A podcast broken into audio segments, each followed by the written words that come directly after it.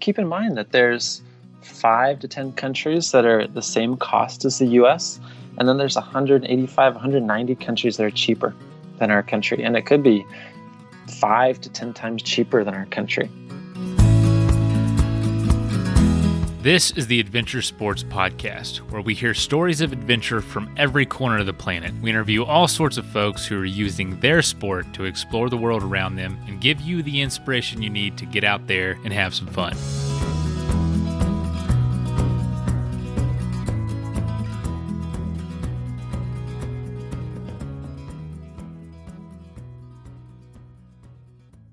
Today's episode is really meant to inspire you for when this whole quarantine thing passes. Uh, Brian Asher is a teacher in California and was able to travel the world. He did take a year off of teaching to, to kind of complete this.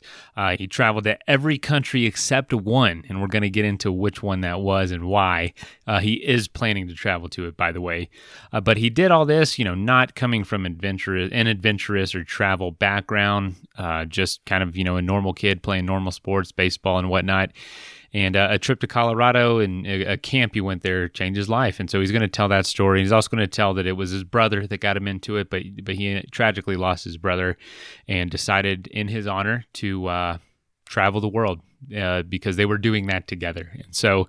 Um, just an awesome story because he doesn't have a lot of money to do this, being a teacher, of course.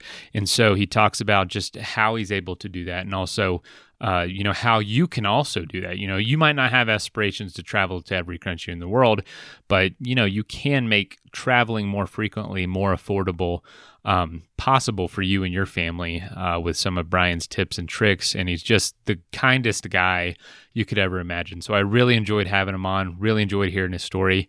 And uh, I've really enjoyed just following his journey so, uh, after this interview. So it was really fun. So I hope you enjoy. And also, before we get started, I did want to say thank you to everyone who's supporting on, on supporting us on Patreon, who has left a review recently and who has uh, reached out to us and just thanked us for producing the show. That's been uh, really encouraging during these times. So I, I appreciate that and just wanted to say uh, I encourage all of you out there listening to spread some kindness today. Do something nice.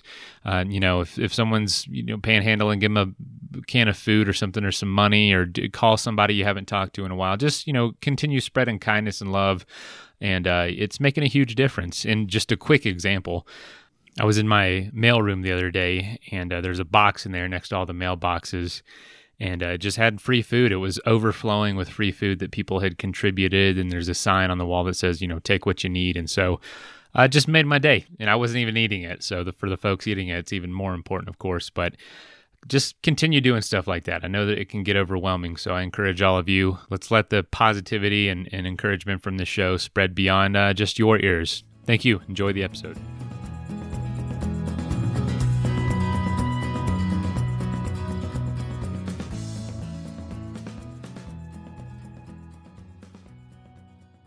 Right, folks. Uh, oh, just an awesome episode today. There's a lot I don't know about this story because obviously there's a lot to it. So I'm excited to talk to uh, Brian Asher about literally traveling the world, every country except for one, and we'll talk about that.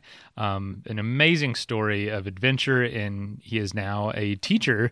And of course, I, I would assume you're you're off for a little while, so you got some time to talk to me.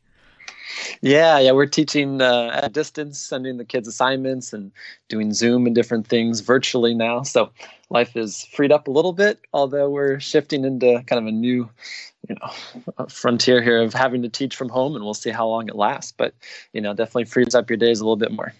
I can imagine, man. I, I mean, what a, what a crazy time. I mean, I know that honestly, every interview has started out saying that, and a lot of folks don't want to talk about it. But me, I'm kind of the mindset this is world changing. I want to mention it. You know what I mean? Sure, sure. Yeah, it's something that I, have never seen in my lifetime before. And, you know, announcing it to the kids like a week and a half or so ago that they're going to be at home for a month, possibly more. Um, no one quite knows how to react. The district didn't quite know what to tell us. We're all we're all adjusting on the fly here.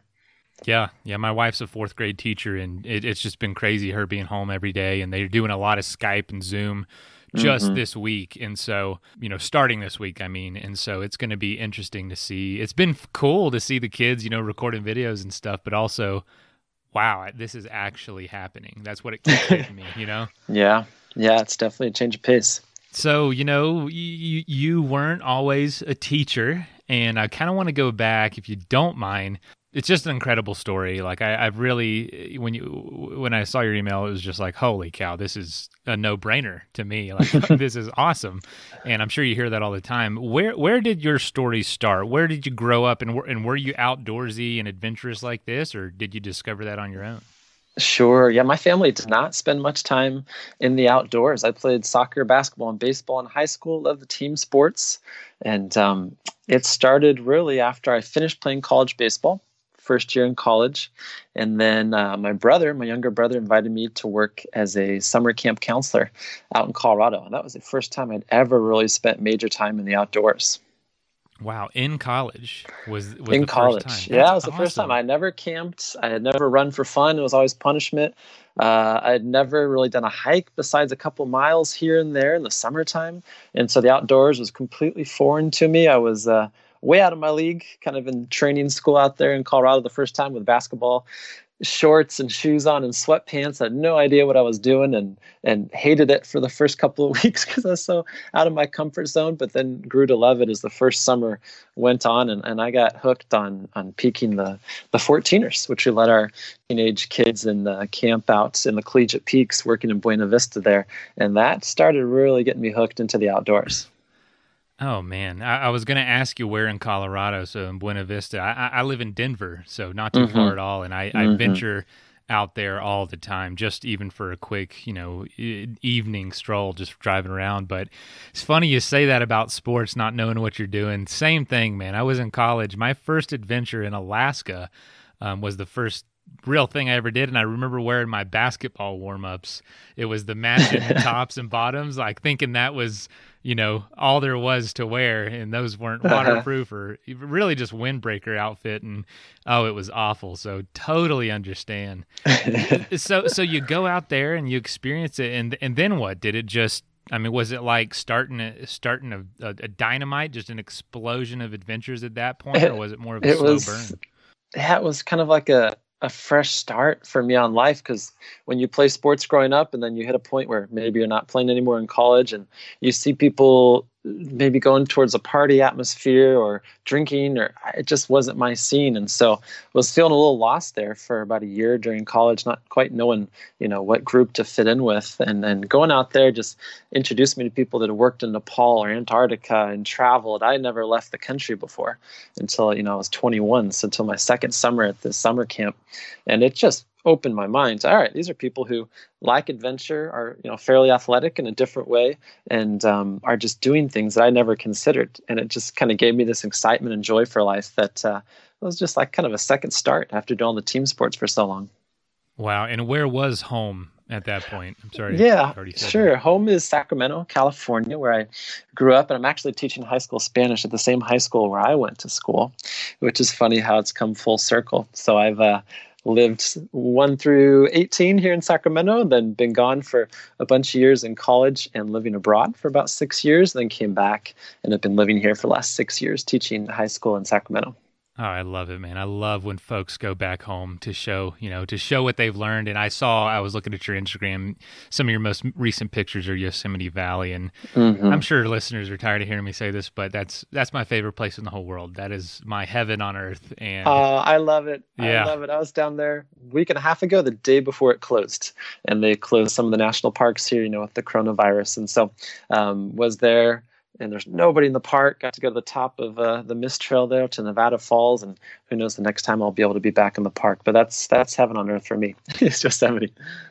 Just uh, unparalleled to me about Yosemite, and especially Yosemite mm-hmm. Valley. But anyway, man, I feel like we've just been uh, um, I'm leading folks on, and they and they've heard. I'm going to you know explain a little bit more in the in the intro in the official show intro about your story. But so you know you, you start going places and doing these experiences and interacting with these people who have just been living an extraordinary life what was maybe some of your first experiences traveling to other countries i'm sure obviously had to start somewhere before hitting them all Sure. Yeah. Junior year in college when I was 20 years old. Uh, my brother, who was a Spanish major, an education major, uh, said, "You gotta, you gotta try going abroad. It's just gonna, you know, just fire up your engines and just give you this kind of you know kind of enthusiasm for life when you start going to different places. And so i resisted it for a while and, and, finally you know let him kind of talk me into i went down to costa rica by myself over christmas break for 10 days and couch surfed which is where you stay for someone for free on their couch maybe a mattress or something and did it with a family that only spoke spanish which really pushed me to my limits. I wasn't too good in spanish at the time. And uh, I was terrified for the first couple days, but it just it started the terror kind of started turning into excitement as I got a little more used to it, more used to it, and and ran a, a full marathon there when I was in Costa Rica on the beach um, on the eastern side in the Caribbean. And, and once I got back, I, I knew I had to do more, and uh, so that just started getting the engines burning for you know kind of planning the next trip and how I could get back out and have that same rush, that same feeling of just feeling totally alive and in the moment. Wow, and I got to ask you this about the marathons. What what is that? You just do you enjoy running, and, and you, are these marathons because you've done dozens and dozens of them? Are these things that are official events, or are you doing it on your own? Yeah, yeah, I've done 62 official 26.2 mile marathons. And, you turned it around, done... 26 to 62. yeah, wow. Got it flipped around. I'd say maybe six or seven in Mexico when I was living there, maybe six or seven in Brazil when I was living there. I've done, um, I think, three or four in Europe, and uh, a lot of trail marathons here in, in the West Coast. And and now basically go out and, enjoy trail running and get as much satisfaction from doing a, an awesome route in Yosemite or near Tahoe or you know near Shasta or something. So I, have stopped running official races as much and go out with friends or on my own and and just do 10, 15, 20, 30 mile routes in, in the outdoors, which gives me as much joy as, as the races did. So, how early on did the idea of visiting every country in the world start to start to materialize? Sure. Yeah. So first time I left the country, I was 20. Um, once I graduated from college at 21, I got a one-way ticket to Mexico to travel slash find a job um, proceeded to live abroad for the next five and a half years as I got into teaching English, translating, and working with NGOs as well. And it, it never was on my radar. I'd been to maybe 15 countries over those um, five or six years living abroad. And then I, I, came back and had to kind of come home and help out with family as my brother was ill and then unfortunately passed on. Um, and that just gave me a different perspective at life that we're not all here forever. Um, we don't want to postpone our dreams, and that was what he had introduced me to was the travel, the outdoors, um, you know, taking advantage of, of your opportunities, not postponing your dreams. And it felt like it was something I needed to carry on for the two of us. And so as I worked here as a teacher in Sacramento, I'd use literally every break to go as a bu- budget backpacking traveler two places Thanksgiving, boom, Christmas, two weeks, President's Week, February, spring break, all summer. And um, over the next six years of five years of teaching here, I got to up to about 85 or 90 countries. And then that light bulb went on. And I went, wow, if I've been to like half of the world's countries, more or less, I wonder if it's possible. So I'd say that was about two and a half, three years ago when uh, it started getting on my radar when I was about 85 or 90 countries in. You said just two and a half or three years ago? Yeah, yeah, wow, not, not that recent. long ago. Yeah, this isn't has, this isn't like 30 years in the making this here. No, is, no, it was wow. just loving to travel and going to new places and I would keep track and document where I'd go but the, the number didn't mean anything to me. It was cool. Oh, you've been to 30 or 40, but it was just the excitement of picking, you know, this summer I'm going to be in Southern Africa. You know, next summer I'm going to go all the way through Eastern Europe from Istanbul to Stockholm. It was just the, the excitement of new places. I didn't have that goal um, on my radar at all until just a couple of years ago. That's incredible. And now, now you mentioned a big inspiration was was your brother who who passed away. Is mm-hmm. um, is that? I mean, that's just you know, a lot of people don't like a huge pivotal moment for people is something when something like that happens. And and do you think that that was almost like like like would you be doing this if that hadn't happened? I don't know if I would. I mean, I think I would continue to travel, but it really hits home when um, you know you, you lose your best friend and someone that introduced you and that you plan doing these things together your whole life that uh, you know we just need to go forward. I was very down and depressed for a couple months came home left my teaching and you know a job an apartment a girlfriend and everything in brazil um, to come back home. And so it was something like I have to go forward. And what's what's it that gives me the most peace that I, that I had the most joy doing with my brother? And it was the outdoors and the travel and just that feeling of being alive and, and you know doing what you're passionate about. And so uh, it just came clear I have to continue with this, not just in a little bit, but you know in a hundred percent way because it's an outlet that's that's allowing me to live an inspired life for both of us and hopefully share that with other people. Oh, absolutely, man. Absolutely. So you're you're taking advantage of of every break that you're able to to do this. It sounds like. Um, you know, I tra- I've traveled. I've not obviously traveled as much as you. I, I mean, I've gone a handful of places, and I, and I know enough to know that places surprise you. And mm-hmm. you know, I, I tell people all the time, like one of my most favorite states I've ever visited was Nebraska for some reason. Just, just it was just the right mixture of people and weather and experiences and just surprise, I guess you could say. Is there a mm-hmm. place mm-hmm. or a few places that have been like that for you where maybe you didn't have a lot going in, like, oh, it's going to be fine, but then it was just amazing? Sure. Yeah. Last last year, I guess I should explain the reason why I've been able to jump from 90 or so to 195 yeah, countries yeah. here is that last year I took a leave of absence from teaching and uh, saved and planned and was like, all right, if I have 14 months, how can I do it? And so last year I got to 100 countries over 14 months and um, didn't come back once and stayed in regions like West Africa and went by local transportation. Uh, and so could could budget, you know, the finances a lot better taking local transport instead of always flying back to the U.S. or Europe or something. So uh, last year was was an insane adventure with these 14 months. And I'd say one of the countries, um, getting to your question, that really surprised me is Pakistan. Uh, Pakistan was by far one of my top you know three four countries in the world I've ever been to, and uh, not for everyone would I recommend it, but I mean for me it checked all the boxes. It was extremely authentic. You know you don't see any other foreigners or travelers there. Uh, the outdoors is is insanely beautiful. I think you know picture kind of Nepal with some of the biggest mountains in the world, but 0.001% of the people that go there. Um, the people, um, I always love to share that literally everything was free for me in Pakistan, which I've never had in any other country in wow. the world because during the 21, 22 days I was there, they would not let me pay for anything. They would walk into a shop, a market, a little you know, sandwich place, and they'd know that I wasn't from there and say, no, no, no, like it's on me. The Quran teaches us we want foreigners and visitors to be treated well, treat you treat you with respect. And if you know you ever have the chance to go home and share what it's really like in Pakistan, this is the image that we want to give you. And so that happened time after time after time, getting invited into people's homes to stay with them. Um, just that combination of no foreigners, the outdoors is beautiful, it's rugged, um, culture jumps out to you when you're on the streets. The way the people received me, um, that I didn't have to spend almost anything in three weeks. It was uh, it was one of the countries that people don't know, but it was it was just amazing. One of my favorite countries ever.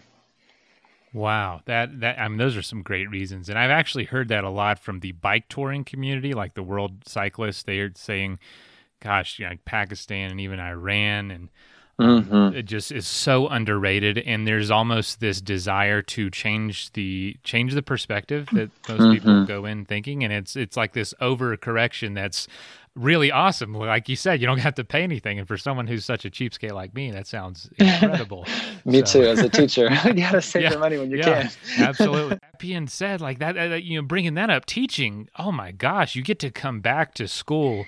you know, when you're there, or when you know when you came back after that year of absence, and just the richness that you probably get to teach with at that point. I mean, does it add to your ability to teach at all, or does it take away? Because I know sometimes it spoils you to where it's like, oh, I don't want to go back to my normal you know? I'd say it definitely adds to what you can give to the students as far as, you know, you could talk about it and read about it or point out things in a textbook, or I could share all of my own firsthand personal experiences, photos, videos from YouTube, work them into the lesson plan. And so I know how I was when I was 15 or 16, and I didn't necessarily love Spanish, and try try to make it in a way that's you know interesting for them. Hey, this guy's living it, doing it. They know where I'm going during my next break.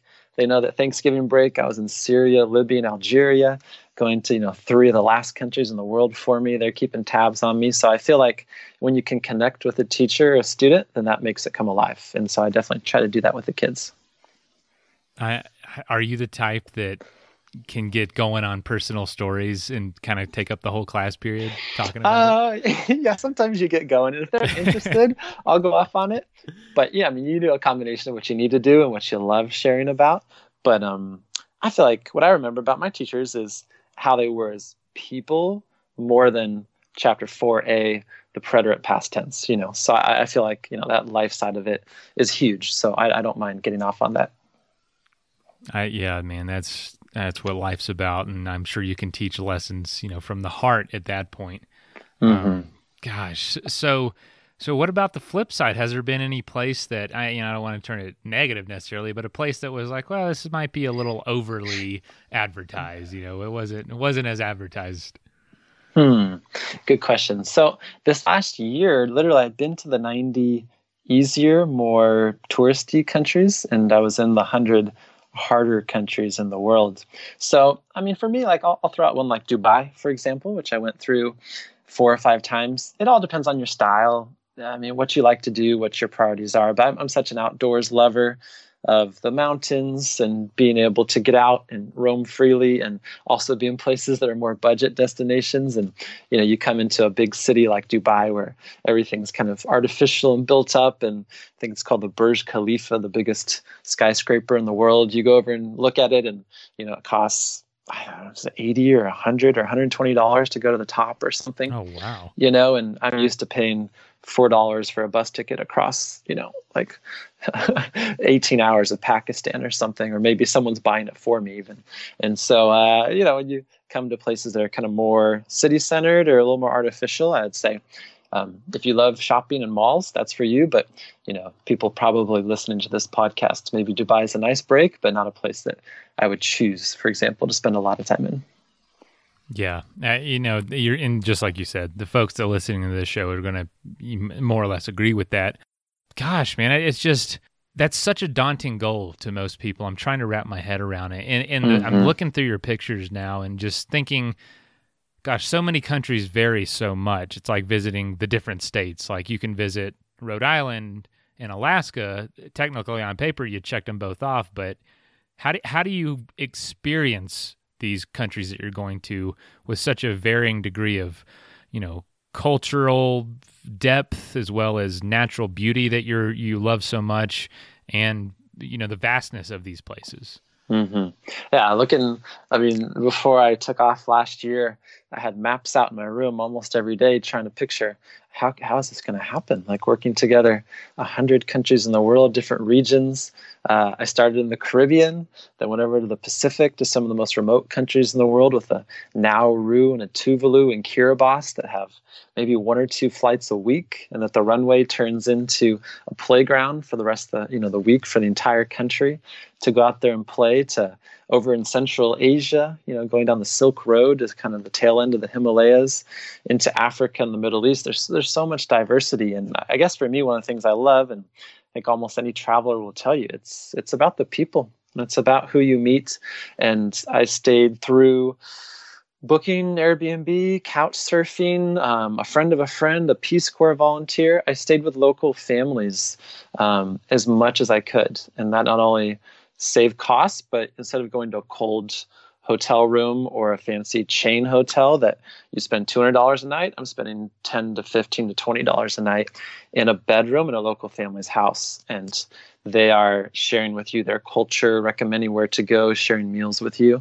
And that's huge. Like it's pretty dry. If you just go take pictures of monuments or the famous things in a city or even nature which i love like you need the people and so i tried to meet and interact with as many local people in these countries. And that's it's great to look through like whatsapp right now and see people from nearly every country in the world in my contacts in whatsapp and to be able to have memories with them Oh man, yeah, that's that's pretty remarkable. And you know, there'll be a time you'd scroll back through these pictures and, and, and all these experiences and think, wow, I, I, can't even remember that day, but this picture brings it back up.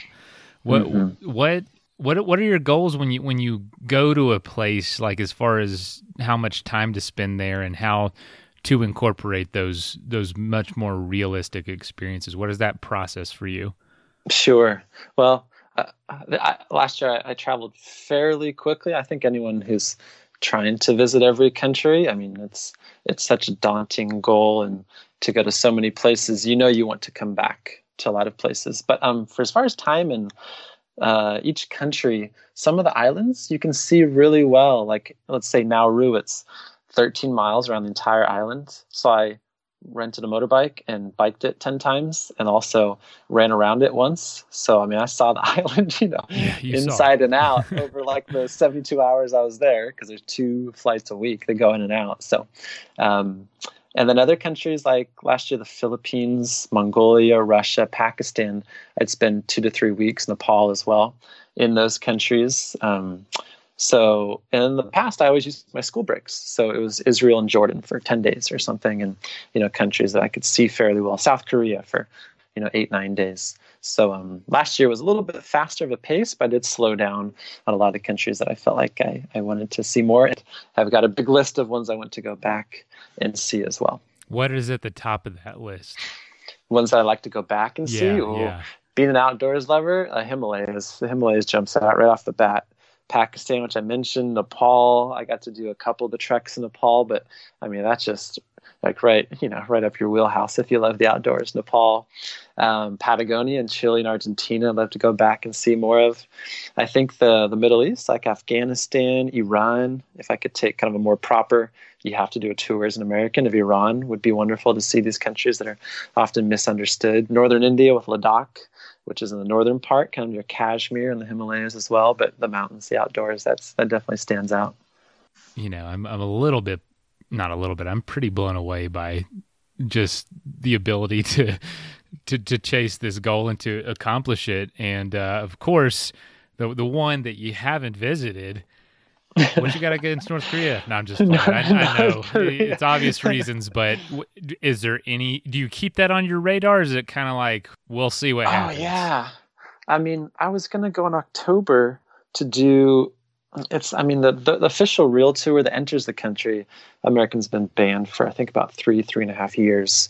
Unfortunately, since kind of a young guy took some propaganda poster off the wall and ended up dying with trauma and things. So we've been off the the real tour list. You can go to the DMZ, and several friends have done this. It counts. It's not ideal, but when you go there and visit the Blue House conference room, you do enter North Korea by several yards, probably. So that is the only option we have. And uh, due to health issues with the swine flu in October. My tour was canceled, and it's been canceled, you know, for obvious reasons here with the coronavirus uh, more recently. So I'd love to do the legit tour, but even the DMZ tour would be the other possible option. But both are off the table right now, so it's it's just a waiting game to finish the last one. it's almost more interesting to say I've been to every country in the world except one. you know what I mean? I know. Sounds like you really messed up or something, but I didn't mess up. I just I couldn't I couldn't get to it because of these you know different health re- yeah, issues. Just, and, just there's but... one I didn't want to see. just one. No, it's uh, it's yeah. I don't. I have no doubt that in in the, the, the, your your level of your ability to figure this stuff out and also your willingness to to to wait and be patient, you'll you'll get there. I think that's a big one too that people don't realize is the planning and logistics. Like they see your cool pictures and things, but planning and doing it independently on a teacher's salary, living out of a carry-on backpack for 420 days last year, like it is insane the number of hours you spend every day researching visas and borders and you know like customs and like how do you get into the hardest countries and local transportation like the logistics is insane so i'll put that out there too that people don't realize how hard it is to do all this independently. it's really hard. It's re- you have to be very passionate about it, and you know you have guests all the time that are passionate about what they do. But like a casual traveler would not go to the last 50 countries. Like they just wouldn't. It's so much work and effort to get into, let's say, countries, you know, from 140 to 190 or 193 or so. Like it's it is a lot of effort to get into these countries. Right, well, let me ask you this: What can you walk us through a process where one of these, maybe it's remote, maybe it's just so infrequently visited, maybe the visa process is hard. What was one of those experiences like? Because I always love to say, hey, what is Instagram not telling? What's between the lines of the pictures, you know? yeah. Yeah. I'll, I'll put a Nauru out there. It's the least visited country in the world. It's the island I mentioned that you can get around 13 miles. Um, there was one guy who is the contact, and you email him, and then about a week later, he emails you back. And so I started the process about two months before. It's the only island in the Pacific, island nation, that you need a visa to get into. Visa I meaning you can't just show up and get stamped in and get a visa on arrival, for example. And so I, I started emailing this guy, having heard stories about it from other friends, you know, months before I started going. And you know, you send one right after he sends one back to you, and then you wait another week or so, and then you know you're missing this document, or you're missing a letter from your employer. You know, you need to have this, you know, other, you know, photocopies of your passport and things, other pages. And so um, you know, in the Caribbean, making my way through the first few countries, getting all these documents to him. And literally the first three months, I'm working on this. And finally, when I'm getting down to my last couple of countries in the Pacific, everything's squared away. And he sends me my visa confirmation, and I'm able to get in. So I get one of the biweekly flights that goes up. I think it was from Fiji, which is the hub in the Pacific, up to Nauru, in on a Tuesday morning, out on a Thursday. So I'm there for two and a half, three days, and uh, just squeezed it in before I had to hop over to my next region, which is Central Asia. And so that one took me two to three months, and that's just one. you know, Africa is full of visa, full, you know, visa requiring countries, and every single one's another process to figure out how to get into these countries. Wow. And and that with booking flights and flights are not cheap to these places. I'm sure it does mm-hmm. get was there was there a point where you said I just do not want to finish these last 50 countries or something? Uh, well, Africa was really the tipping point there's 54 countries in Africa. I had to get to 41. I'd been to 13 before last year. And so I'm looking at you know 41 countries. A lot of them are notorious for hard to get into, and I'm not getting them from visa processes here in the U.S. where you send it into D.C. You got months to wait. You pay someone like a service. I don't you know if I can do it, I'm going to do it on the on the go in in the country. So I block out, let's say, a week in Abidjan, Ivory Coast, because I've heard stories from friends that you can get visas for Niger, Mali, and Burkina Faso pretty easily, supposedly, in Abidjan. But there's one guy there. He might show up certain days, not other days. He's going to tell you it's you know maybe two or three weeks for the visa process and but you know there's an express treatment which is you don't know if it's legit or if it's kind of bribing but like you know you you got to negotiate with these guys to be able to get visas for your upcoming countries. And you know africa is blocking out weeks at a time to spend in capital cities to get visas for your upcoming countries while you're just kind of sweating it out in these not so comfortable embassy waiting rooms waiting for the one head honcho guy to come back and deal with you. So it's it's definitely a task and patience and you better have a sense of humor as well yeah, you better have a good attitude. And it sounds like you have a very uh, optimistic and positive outlook on things. I would tell you, I'd I'd probably get shot at some point after mouthing off of, of being hot and sweaty for three weeks, and, and then my travels would be over. So uh-huh. Uh-huh. you have to always remember. Like you know, I've heard it from other guests on your program. Like we choose to be out there. You know, we're fortunate and privileged enough to choose to do these adventures. And if you want normalcy, comfort, and you know routine then you stay at home. And when you choose to be out there in you know guinea bissau or you know senegal or guinea or you know benin or ivory coast waiting for embassies to open up or someone to show up then you know you, you made that choice. So you better be all in on it and be patient and uh, be optimistic like you said. Has luck played any sort of role for you would you say? Uh, i don't really kind of attribute too much of it to luck. I think that when you work really hard and you're passionate and you're kind to people and you treat people well, when you come into these countries, I've been so warmly received in countries with such negative reputations through the news. And so, I mean, I guess you could attribute a little bit of it to luck, but I, I like to think that when you when you treat people well, when you're open, when you're not the all-knowing American that comes in, but you honestly want to learn about their culture and you listen to them and ask them questions, and you're vulnerable because you're lost, don't know where you're going to stay, need help or asking about their family, you know, their their traditions, they generally want to help you out and bring you in. And um, so I feel like that's that's been a key factor is the human kindness I've received everywhere I go, and that's that's every country around the world. Wow, kindness and respect are key. It sounds like. Mm-hmm. What, mm-hmm. what, you know that is obviously an enormous lesson. What would you say the biggest lesson you've learned, or the biggest way, and or the biggest way this has changed you as a person? Mm-hmm. Well, I think one is huge. Is you come back, and you can't take for granted the things that we have. When you when you go to the tap and you can turn on water, you can drink. You know, I had to purify water for 14 months last year. Basically, every country. Um, when you when you see just how much space and the yards and the jobs and the you know normal job like teaching if i'm hearing teachers complain about their salaries you know i, I was visiting rural schools in afghanistan and pakistan and you know have taught in brazil making four times less than i do now and it just gives you an appreciation for the things that we have and we're fortunate my friend always says we won the lottery you know we grew up in one of the, the strongest economies in the world and you know we need to be grateful. And when you see that and feel it firsthand then you come back and you really appreciate it.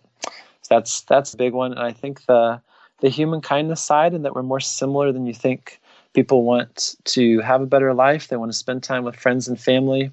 They want to share. They want to love and be loved and, and when you go places at the core we're really all all the same. And you might look at people's clothing or the markets or the size of their home and say wow it's very different than you know suburban denver or sacramento or wherever you may live.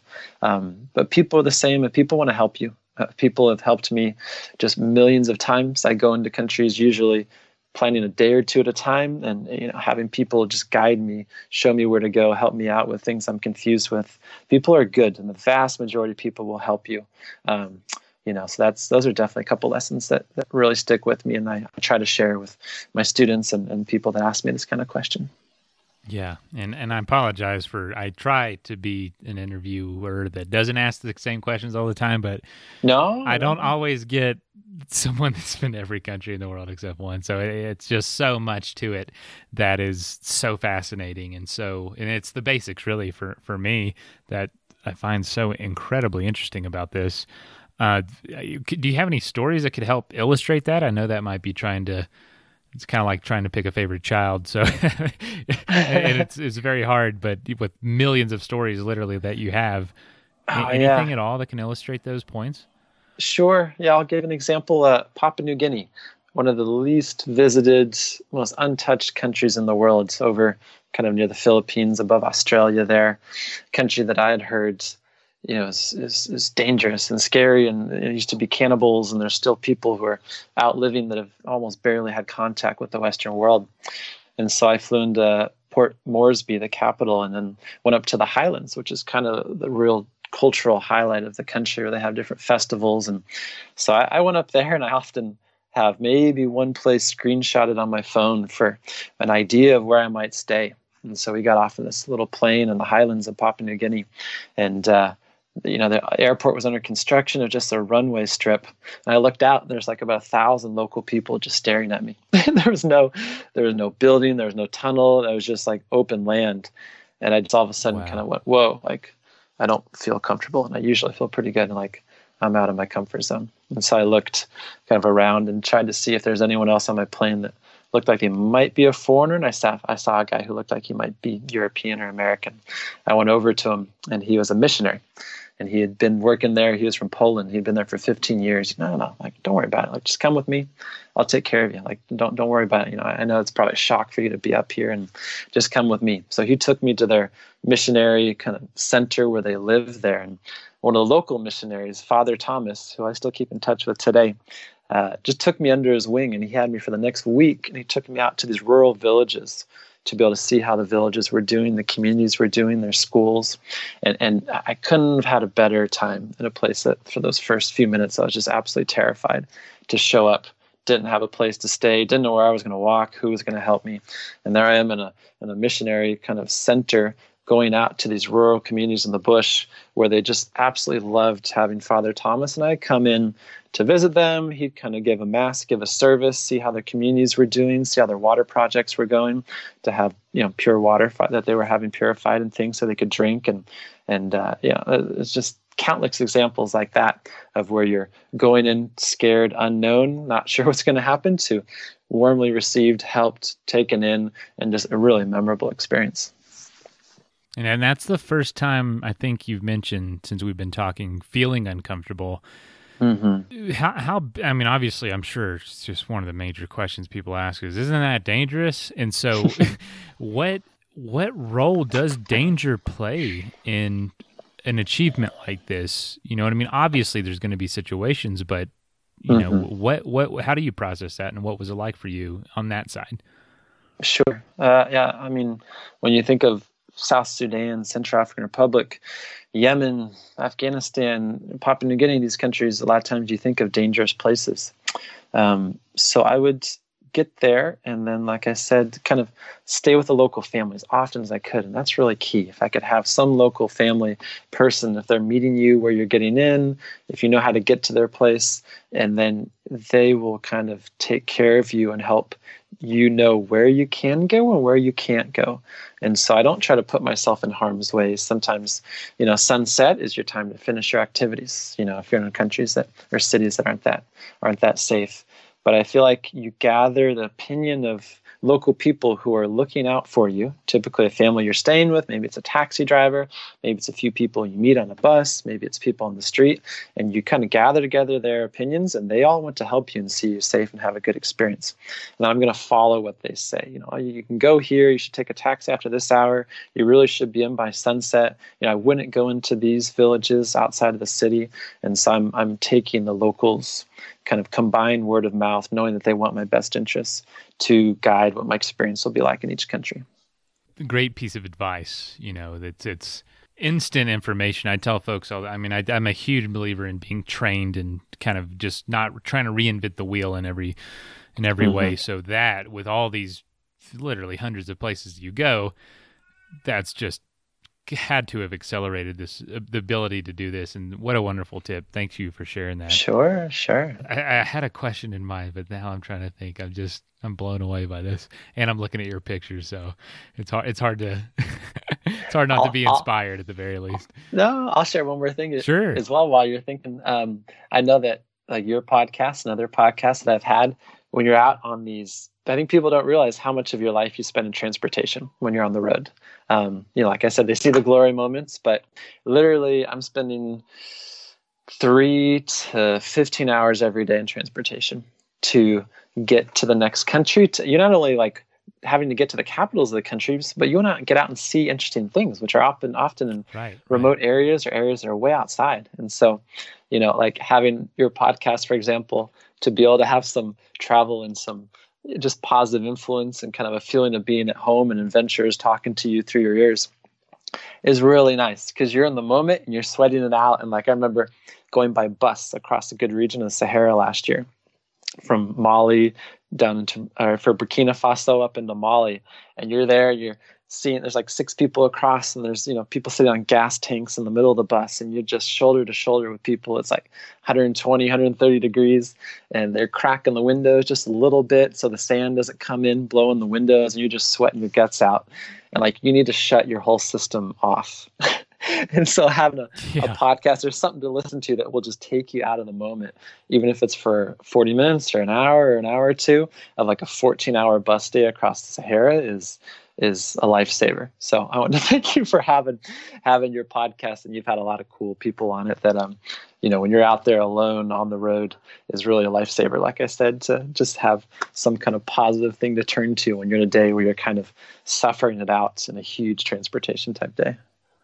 Wow, that's that means a lot. Thank you. And, and you know, we do hear from folks all the time that say, you know, I'm I'm rowing across the ocean. I have internet for today because I landed on an island that has it, and I wanted to let you know I've been listening to the show, or I'm biking across South America, or hitchhiking, and it's just so awesome to hear that folks um, that folks use it as inspiration, is almost as fuel to keep going. A lot of times. oh yeah, it makes you feel like you're not alone. When a lot of times. Oh.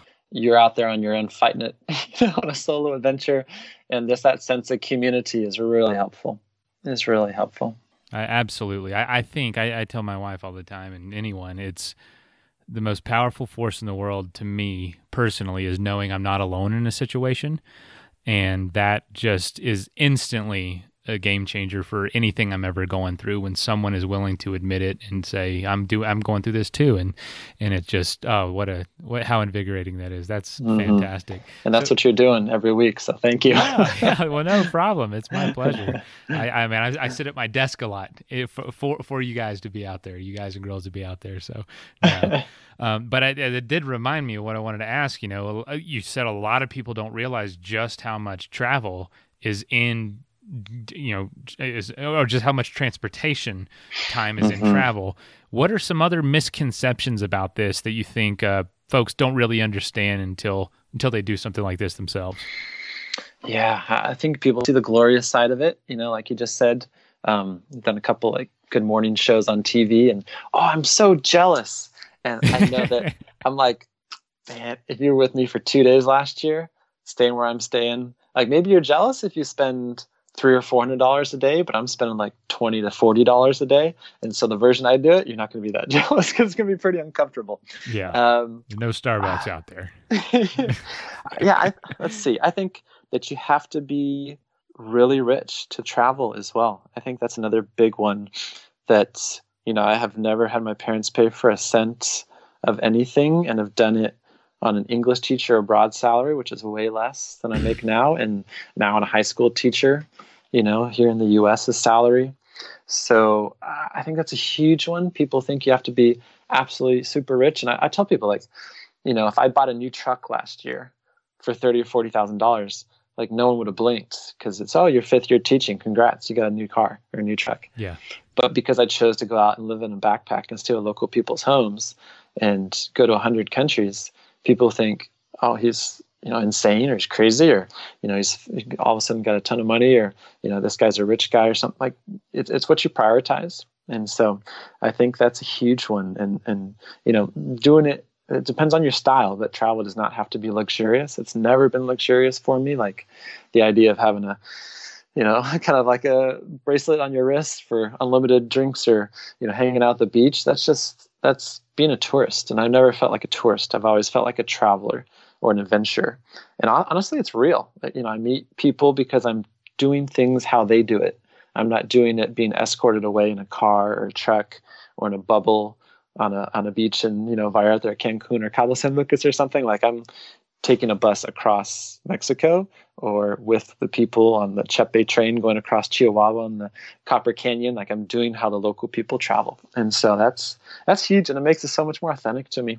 Um, so I'd say that's one of the big misconceptions is people think it's glorious with fancy clothes and fancy hotels and all you can eat. And like, that's not the style I've ever done. And I feel like the style that I do and a lot of my friends do is it allows you to get an in to how the people there live. And that's, that's one of my favorite things to experience. Mm, man, I just can't tell you how much I, I want to reiterate every every point you're making, and it's absolute fact. You know, a lot of people say they're jealous, and a lot of people, you know, want to do this, but you know, the way they want to do it is going to be thousands and thousands of dollars uh, mm-hmm. more than it has to be, and mm-hmm. so. Yeah, yeah, I, I, really encourage folks. This is, you know, we're a bunch of dirtbags that listen to the show, so we're, we're all about that. And uh, and me, oh my gosh, I mean, I slept in the back of my truck a week ago, and that's just because you know I'm out there. I don't want to pay for a hotel or anything, of course, and and it's just a great experience. You know, it's it's those kinds of things I think just yeah. really open up your world and really make things possible because you don't need an eighty thousand dollars sprinter van to go camping. Mm-hmm. I don't know mm-hmm. where people got that idea, but mm-hmm. you know you don't need that. You don't need all these things, and so uh, so, so for for someone, I mean, this is just such a great scenario because you're a teacher and for folks in the States, especially, lots of teachers. My wife's a teacher. We lived off her income for a long time as I was finding my way. And, mm-hmm. you know, you make it seem so possible and doable for people. What are your pieces of advice for folks who are maybe afraid, never traveled much, um, never been out of the country much, but want to and mm-hmm. don't have a whole lot of money to throw at it? Sure. Yeah, I'd say keep in mind that there's five to 10 countries that are the same cost as the US. And then there's 185, 190 countries that are cheaper than our country. And it could be five to 10 times cheaper than our country. And so I think people tend to go to Western Europe, which is one of the more expensive places in the world. But if you go to Latin America, if you go to Southeast Asia, um, if you go to most of the developing world, things will be much, much cheaper. And what we make in a month here could last you if you're, you know, kind of more of a budget traveler, like a lot of listeners probably are on this type of show, would, um, you know, could last you a long time. So I'd say uh, know the places are much cheaper than the US in general. And also, if you can have a local contact where you're going, I think that breaks a lot of the fear. In the beginning, when you're first wanting to go somewhere, people are afraid because it's unknown and it's scary. And if you have a friend of a neighbor, if you have a friend of a friend, you have a distant relative, you have any contact that's in any country, that's really a great jumping off spot and maybe that's somewhere like Mexico because we have so many people that are from Mexico or have you know family from Mexico here. That's where I started. One of my first couple countries was in Guadalajara. Um, so if you have a local contact there, that's huge because someone that can show you around will break that ice, and then hopefully you'll start gaining a little bit of confidence um, for going more on your own. But if you know someone in the country, that's a great place to start. I uh, I really enjoy that. And I was going to ask you, that's an amazing piece of advice. How do you do that? So it is just thinking about who you know, maybe looking at social media. Who is my friend? Who knows who? Who's from another country? Mm-hmm. And, and, then going from there. That I mean, honestly, my first trip it was exactly that. A friend of mine was from Alaska, and then we had the connection right there, and so mm-hmm. it was that's a great place to start. And and honestly, like all the other reasons you said, you get just an instant uh, education on where to go, where not to go, and, and what to do and what to really mm-hmm. see. So that's mm-hmm. that's just fantastic. You know, for someone who has been everywhere except one country, as we as we keep saying, what's next for you? Like where do where do you go from here? This is the only Earth we know of. So know, what do you do? well, yeah, a lot of a lot of friends are like, "What's your next adventure?" And I don't know if there's going to be a goal that's quite going to be on the same level of this. I haven't quite planned it out, but I mean, in my mind, I, I picture going because I love traveling. Is I mean, there's countries like India. I spent two and a half years living in Brazil, but still a huge country. I'll say India, Brazil, um, Australia, Russia.